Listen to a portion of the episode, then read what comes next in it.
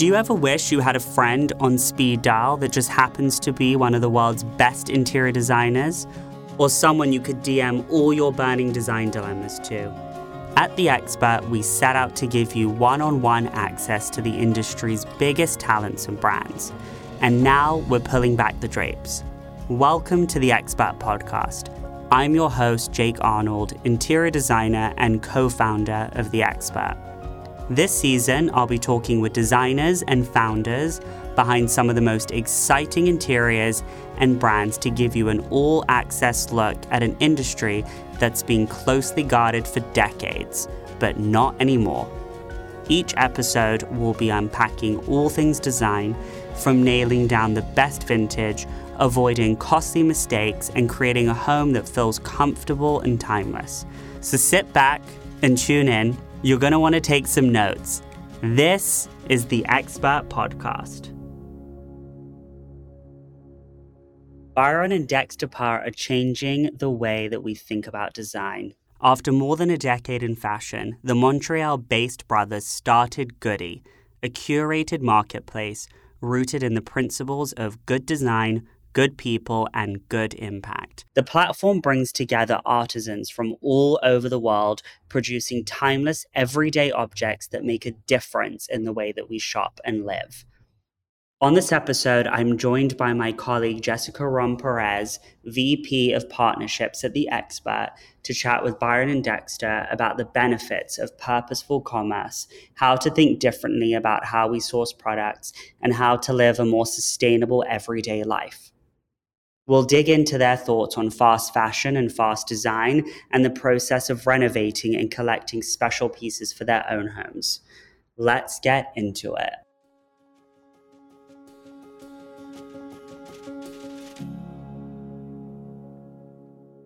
Byron and Dexter, we are so excited to have you here. Jake and I are huge admirers of Goodee, not just for the incredible curation of product and everything you guys have, but also really what it stands for. And I think we want to dig in on how to break through when it comes to sourcing and design, and then really creating Goodee as a mission driven marketplace. We're so honored to have you guys here, but also so honored to have you as amazing partners in the expert.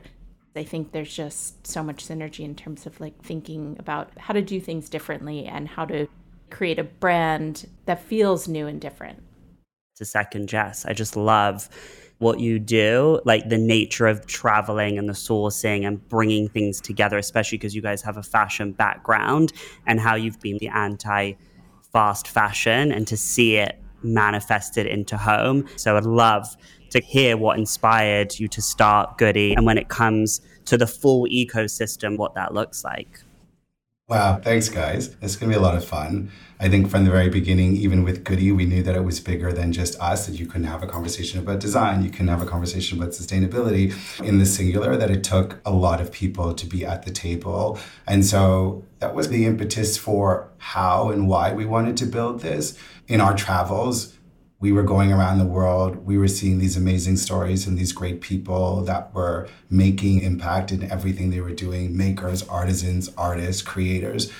And in a lot of cases, it just felt like there wasn't necessarily a platform where they could come together, just like a community of pure minded thinkers who look at design in a way that felt authentic and felt real, but also felt futuristic. I think when Bar and I think about design, we really want to push the idea of where does this go, not where has it been.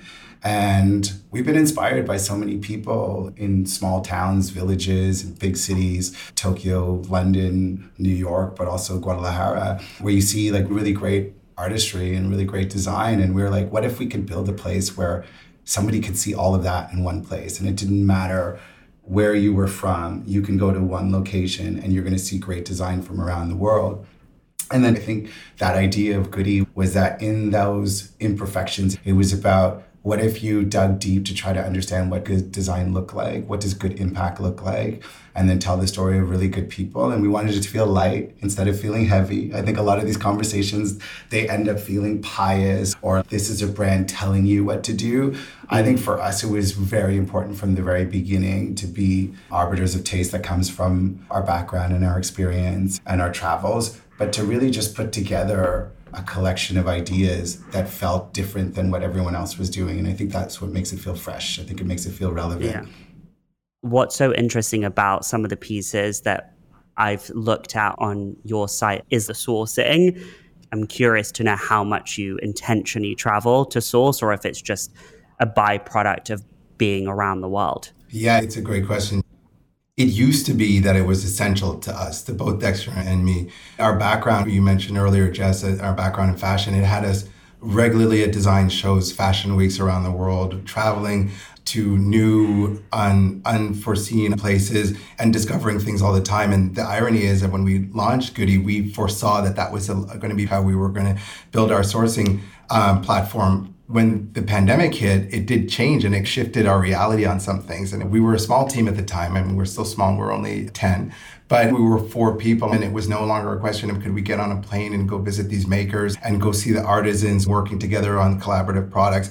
We had to figure out how to do it digitally we were responsive. In some way, it's very much characterized how we do our business today. One of the most exciting pieces, and one of our partners in, in, in Ghana and West Africa, was he was really excited because he was also able to bring everyone together. It was around 60 artisans that were together sharing a screen, and then we had our, our whole team. And it was just so much more dynamic than just when Dexter and I get to go there because sometimes it would be the two of us or us with a buyer or a product developer and it was it's usually one-on-one and then this created it really widened the table of, of all, all the people that were contributing to it. So we're lo- working that way. It's I, would love to tell you that it's one way. In in some ways it's us discovering them on our own. A lot of times because of what we've built and my fans like you guys are what we've done there's a lot of brands or makers who come to us and then they want to present or propose their products to be on the platform it's also exciting that some of our partners, we work with about 50 makers around the world, they recommend other makers to us. They're like, you guys need to know about this awesome artisan that's from this small town that's near us and then we discover them. And then still traditional ways i still read magazines and sometimes i'll read an article and, and then i just send it to our buying team and just check this out let's take a closer look. Multitude of ways. Discovery is the easy part building the relationship and figuring out how to bring their products and their stories to market is a whole other it's, set of yeah, it's a whole yeah. other ball yeah. game. And then also making sure that everyone has the right criteria to align with your guys' mission too, I'm sure. Yeah, exactly. And you, you were saying, where did Goodee come from? Um, we had written down on a whiteboard, good design, good people. Good people doing good design. And then afterwards, then we started writing and writing, and then Dexter goes, it's good impact. And then we're like, good people, good design, good impact. And that is our, I don't want to say tagline, but it is our boundaries and our barriers for all the selection. Everybody and every partner, every story that we tell has to, in some equal measure, speak about good people, deliver good design and good design that's functional, design that's built to last and really show impact. And there's a lot of conversations of sustainability. A lot of times they're just words. And what we do is we want to really show that this is adding value and benefit to communities or the environment. So, yeah, that's our, our mission. Let's build a place where people can find really great products that are serving the planet. I can see it just knowing the product really well. Were you really inspired by your time in Japan? Obviously, you have so many incredible Japanese brands and artisans, but just the, the lifestyle, spending so much time there with your previous business. Yes, yes, yes, yes, and more yes. I don't think it feels like completely directionally Japanese in its aesthetic, but it definitely does in its philosophy. Byron and I, many years ago, brought in a variety of Scandinavian brands into North America. We've also worked with Japanese brands over the years. So there's no doubt that there's a natural affinity to, to more pure ideas of what design should be about, building on these concepts of less but better and building on concepts of things that are built to last. And I think probably more than anything else, it's the specificity, it's the thinking that goes into the process that remind Byron and me how important it is every single day and to encourage that in our team that part of that process is just the diligence and the rigor around mm. thinking about design and not looking at it as a sort of superficial activity, but really digging deep down into it. And I just came back from Tokyo with the family just about three months ago. And I'm just reminded at every single level. It doesn't matter what is made. It doesn't matter if it's a teacup. It doesn't matter if it's a pair of scissors. It doesn't matter if it's a piece of paper, a hamburger. It's just there's so much thoughtfulness. And that's one of the things that is what my love affair with design is all about. But I think it's lost a lot of time in how people see design. And if mm. people see design as a real thoughtful sort of enterprise, and if as designers we put it upon ourselves, I think it will push the whole conversation forward. And I think it will bring more people into it as well. We talk internally about these tools for living. It's actually, there was a book that we found in Tokyo many years ago. When you think about helping people with tools to help them live their lives, is such a powerful concept. Mm. And we just try to bring that in to our day to day thinking. And I think that's partly Japanese, but I think those things are represented in cultures and design communities around the world. So there's they're almost basic, but it's just about putting that back to the center of the thought mm. process. I really love that sentiment because I always struggle between people looking at design almost like you you're talking about from status to sustainability where it's it's not about what does it look like but I love that you're trying to help people truly live the best version of their life. And I don't know if you guys have heard of this philosophy kaizen the Japanese term for change through continuous improvement. I just think to your point, as human beings, if you go to the core of what we're all about, our whole environment is design driven. So everything and interact with is what's determining people's experiences. And I think what you guys are doing is so different because it's not even about the pieces that you're selling, but this mindset and a mind shift away from buying things to to have some type of version of yourself through the things that you own and actually how these things support that way of living. I, just on that note, there was you had brought up our fashion background, and we have a, a love hate relationship with fashion. It's a big thing to say, but this is where we grew up in it. We, we earned our stripes over 30 years, building brands, building our own brand but being in an environment that needed that constant change. And it wasn't the betterment where you were on the Kaizen, Jake, which is like improvement. It was mm. delete, restart. And then that's just the modus operandi. And I think that mm. Dexter and I found in the home space, we used to speak all the time about an Eames chair is still the same chair. Maybe it finds new ways to reinvent itself, mm. but it's not every season that it's thrown away. So we think a lot about the home space being hopefully a more pure and more authentic space for us to have this conversation, things that are meant to last and, and that could be improved upon as opposed to being like that throwaway culture that unfortunately is permeated too far in the fashion business.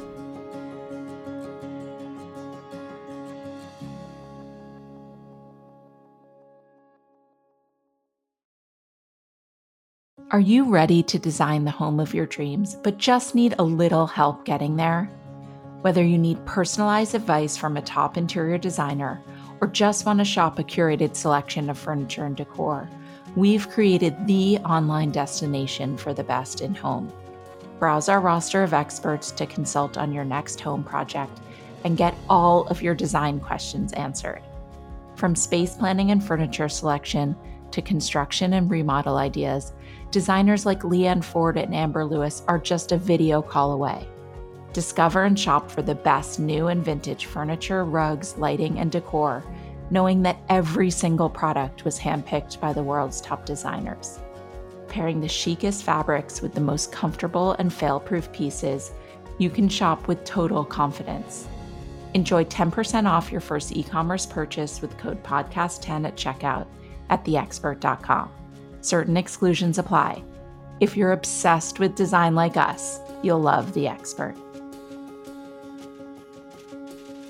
I just love that how you guys approach designing spaces and how you bring in vintage pieces yeah. and the idea of design that almost stands the test of time. What are some of the tips and things that you guys have done in your own spaces through like recovering amazing pieces that you've collected over time or like changed a lampshade or painted a piece of furniture. I'm so curious how in your own homes have kept and collected things over the years and how you've evolved with those pieces. Yeah, well, it's a it's a great question, Jake. I think we're all in that moment right now. I'm with my family at Habitat 67 in Montreal. It's a pretty famous for what it has become in Canada as a really important residential building that defined a period of the 1960s when it was built, but still today, some 55 years later, continues to evolve. When we were just talking about Kaizen, after 17 years, there is this need over time for that space to work in a different way. Right now, it's very funny. I'll say anecdotally, we bought a couch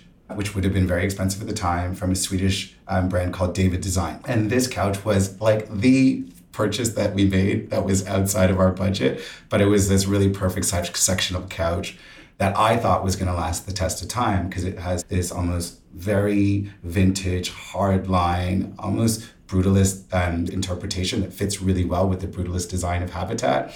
And I can say that just yesterday, before recovering it myself, I reached out to info at, at daviddesign.se and I was like, listen, 17 years later, I don't want to get rid of this I want to try to bring it back to its original status. And then she just wrote back to me, we're going to go look into all of our different fabrics and we're going to start there. And so before going outside, I'm like, let me go back to this very small, very obscure company. The couch itself was designed by Koivisto, Claesson, Rune, really great um, Swedish designers. And I, I still, 17 years later, want to bring it back to its original intention because it has worked for so long inside the space before even thinking about the other optionality of recovering it myself and doing all of these other things. So I'm very early in the process of almost like a due diligence of let me first think about this in its original form.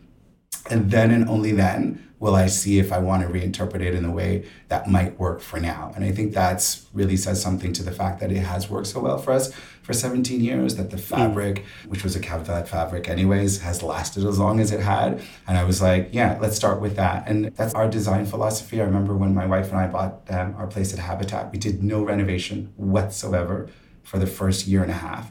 I was like, we're living in design already. Let me understand how this place was supposed to work for us and then we can play with that and i think that's one of the one of the things that i would always say is that uh, my advice is live a space first or live a product first mm. and then you can decide how does that fit into your language your universe and how you want to live your day to day I love that. It's almost like reverence for design in a way. Yeah. Like wherever you're living, especially if it has some version of architectural significance or history, is really considering what that space was originally meant for, how do you evolve with it, and then how do you take the good and then evolve over time versus just immediately jumping to redo something when you haven't actually lived and seen how something functions. And I'm also from that background in England where you don't just tear things down, it's not done. And so I love that for you and your personal life, you already practice what you're sharing with us. So I love that. You've also designed hotels. So I wanted to know if you were going to do any more for everyone who is now going to fall in love with all your pieces and want to stay in one of your incredible spaces. It was actually quite exciting. And I think that's how serendipity things happen in life. There's a hotelier who has a group of hotels in Belize, who's a fan of what we're doing, actually spent, is a, a big follower of our retail shops. And then when we exited our last business, he reached out to us and said, Would you guys ever consider designing a hotel? I love your aesthetic. I love the way every time I walked into this space, I felt like I was at home. And then I think that is one of those moments when something comes into your life, you're like, yeah, we could do that. but it was a 30 casita hotel on the second largest barrier reef in Belize. And every idea that we mm-hmm. thought we was going to be easy was absolutely not. But we had the time, we had the will, the curiosity to try to do that. And, and Byron's forgetting to mention that it was December in Montreal, and we had an offer to design a hotel in Belize. That so, we could spend the next six months pretty me at Belize. And it was exciting because I think that, it, again, and we had touched on this before the call, sometimes opportunities come up and i think as individuals we're either our fear or something prevents us from taking them on as twins we we empower each other and then we're like yeah we could do this and not only could we do it I, we, we did it i think quite successfully and it's been a, it's been a success for the hotel as well too our approach was i had dexter had been to belize before i had never been so we said how are we going to bring this true belizean culture but also a culture of central and South America into the space. We wanted people to come there and discover not only when they were in the rooms, but at every different area, every touch mm. point from the restaurant to the bar, to have this connection with crafts and makers. It was before Goodee, so in some ways it was a bit of a pilot, I'd say, in, in, in thinking, because we wanted to put to practice. Could we not only source these products, but will these be products that would work in a high traffic space as well? So it was exciting. Now, obviously, our focus has been on, on, Goodee, but there are some really exciting opportunities that, that come our way as long as they're consistent with the mission and our goal of really putting makers, craft preservation front and center, and it, it feeds, it adds value to Goodee and Goodee's mission, then yeah, we're totally open to di- different mm. opportunities. What's your touch point when those opportunities come up, when something might present itself as a really good business opportunity, which I think can happen a lot in the design world. And obviously, you have your set of ethics and philosophy. And so, when you're presented with something that's a huge business opportunity, how do you approach that type of scenario when that comes up? We got excited about working with partners that can extend the conversation, that can bring mm. new visitors, new guests to this conversation that we're having that's light but also important. And we think about it that way. Are these partnerships creating value for Goodee, but are they also creating value for the customer? And when the customer sees all the hard work that Goodee's put into their efforts, does that partnership make sense? Case in point, when the Whitney Museum in New York reached out to us and they were like, let's do something together that was super cool. And they were doing a major exhibition on the art of craft. And that was exactly the conversations that we were mm. having internally. And so mm. that was really exciting because it's like we're already having this conversation and now we can have that conversation with the Whitney and all of the patrons and, and the visitors from all around the world that are going to come into the Whitney. That feels exciting. And um, back to that point, we're in the human business. We're talking about these products and stories that, that have a tactile element to them. And we're excited to say that we'll be coming to LA with a physical experience for four months where we've been able to really design and create an environment that feels very goody, that feels not just on brand, but in many ways a thank you to our California customers who have been with us the whole time and gives them a chance to be able to connect and meet with us at the same time too. One of the things I do want to just shine a light on for a moment is Want had the most amazing retail spaces. You guys were on many mood boards. You just always had such an incredible way of creating these really exciting spaces whether it's like a garden shed or just really special. So it's cool to think about what Goodee would be manifested in a physical space. So cannot wait to see that. This one is a 500 square foot space. It's hyper focused, and Dexter was just talking about the timing. It's the holidays, and and went back to the question around the mission.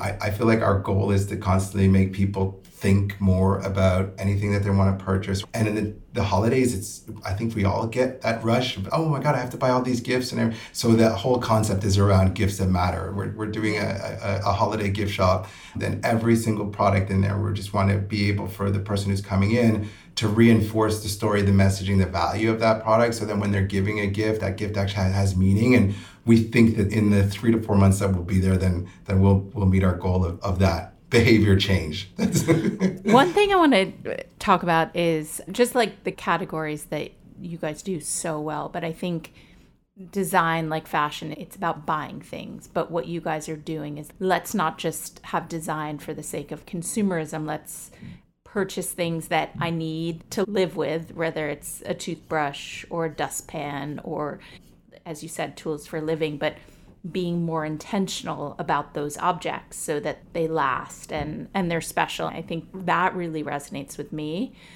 What categories are you specifically excited about that you guys are working on or sourcing for? For sure. I, I love that you that you picked up on the products. They, I'm going to give a small little note internal. I don't think I've ever shared this publicly, but we realized through some data and, and, and just seeing our, our business after three or four years that the products that do really well are hyper functional, but they're also in presentation, Jess. So brooms, a surprise. Someone asked me, we're one of the fastest growing areas of our business, brooms and watering cans. And these are not brooms that are tucked away in the back of a broom closet. They're actually on display in people's homes. And we really believe a lot in ritual. Maybe I'm, I don't want to sound like too heady, But these moments when you're in your garden and watering, or when you're sweeping in your home, or when you're cleaning a, a desk area, those moments are, are peaceful. They're slow moments. There could be pensive moments. Either either moments that you're doing on your own or they're moments together with loved ones. And we're thinking about what are the products in those moments that add value to your life on a regular basis. So there's the beauty side. It's out. It's on presentation. You mentioned toothbrushes. We actually don't sell toothbrushes well. and I believe it's because a toothbrush is inside the medicine cabinet and not on, on display. And I think that there's a psychology there that our customer wants to be regularly connected to these beautiful products in their everyday life. Mm. Probably just to add to that, and this is probably not a surprise to you guys, outdoor has been Gardening. unbelievable. I, mean, I think that just thinking about, and I'll go back to Habitat for a second, like the way we live, you know, these plants and the biophilia, bringing plants indoors, everything that has to do with outdoor spaces mm. seems to be the thing that people are really spending a lot of time thinking about. And it wasn't just a summer thing, it seems to be like an all year thing. I think it's to the point of, like you said, it's all about being grounded in your space and feeling good and bringing the simple things on earth you want to bring into your house. That's why having a plant or a tree or just the sensibility of the rattan and the woven baskets that you guys have that you can have out, you can put your throws or your kids' toys in there. And I think the way that all the pieces that you guys have it's so functional and beautiful. So I, that makes so much sense that people want to spend and invest in pieces that they're going to see and, and use every day.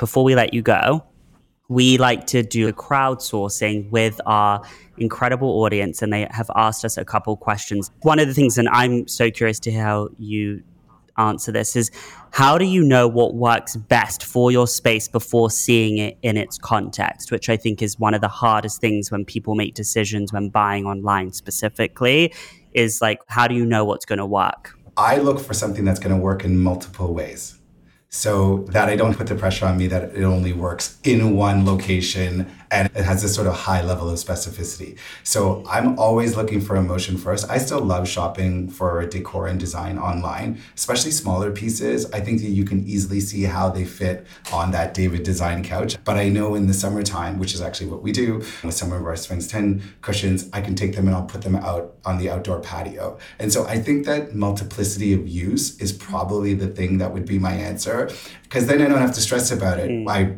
rarely, and this is not just a sustainability sort of pronouncement, I rarely return items. Mm-hmm. And I can actually say that there's something that's really cool about our audience. We have less than a 5% return rate from our customers on our site as well. They rarely return. So I think that they're thinking in a lot of the same ways that we are. It's, this is really beautiful. It stands alone in its beauty, but then also you can import that beauty on a bunch of different things. Mm. And that Escarret throw could land on the couch, but can also land on that wicker chair in the bedroom. I think that's really nice. And I think that's the mm. way we recognize that a lot of our customers are shopping pretty similarly to that as well. Mm. Yeah. So really just buying stuff that you love Absolutely. and then you have it and then you can evolve with it over time. I think that's great. Okay, so last question is what are like the best tips in having a really beautiful space that's also practical and functional with pets and kids. I deal with this all the time. I can't clients, speak for clients, so but I will tell my true story. I have a, a three and a half year old beagle mix at home who has pretty much a run of the whole place. He sleeps in my bed. I swear he never would, but he does.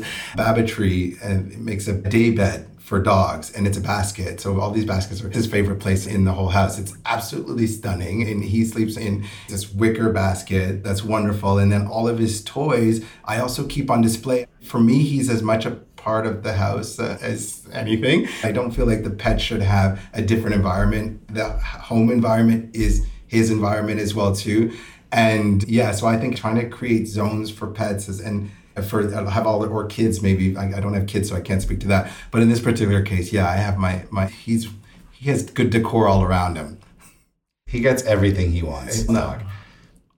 I mean that's why I love all your pieces the Botero vases that you have that we've got on the showroom. Just the multi-use that could be used in the kitchen for like wooden spoons. It could be you could have put flowers in the vase. Like everything that you do in the multi-use is what's so great is no matter if you have kids, pets, no matter what's going on, the functionality and the beauty is meant to just make you live better. And so it's just been such a treat to hear the brains behind Goodee and just everything you guys stand for. Thank you so much for taking the time to chat with us today because it's been such a pleasure to hear your design philosophy, your background, where you're going Thanks, in the future, guys. and Always all the exciting pleasure. Things much to come. Thanks so much for listening. The Expert Podcast is produced by Jessica Romm Perez, Ali Alkiza, and the Expert team, with special thanks to Gabrielle Savoy, Jake Cadeas, Drew Ariana, and Studio Jake Arnold. Technical support by Sonic Union and Graham Carpenter. Our music is by Alex Weinstein.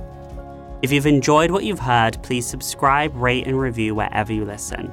And be sure to book a consultation with an expert, shop the best in home, and if you're a designer, apply to our trade program, all at theexpert.com. See you next time.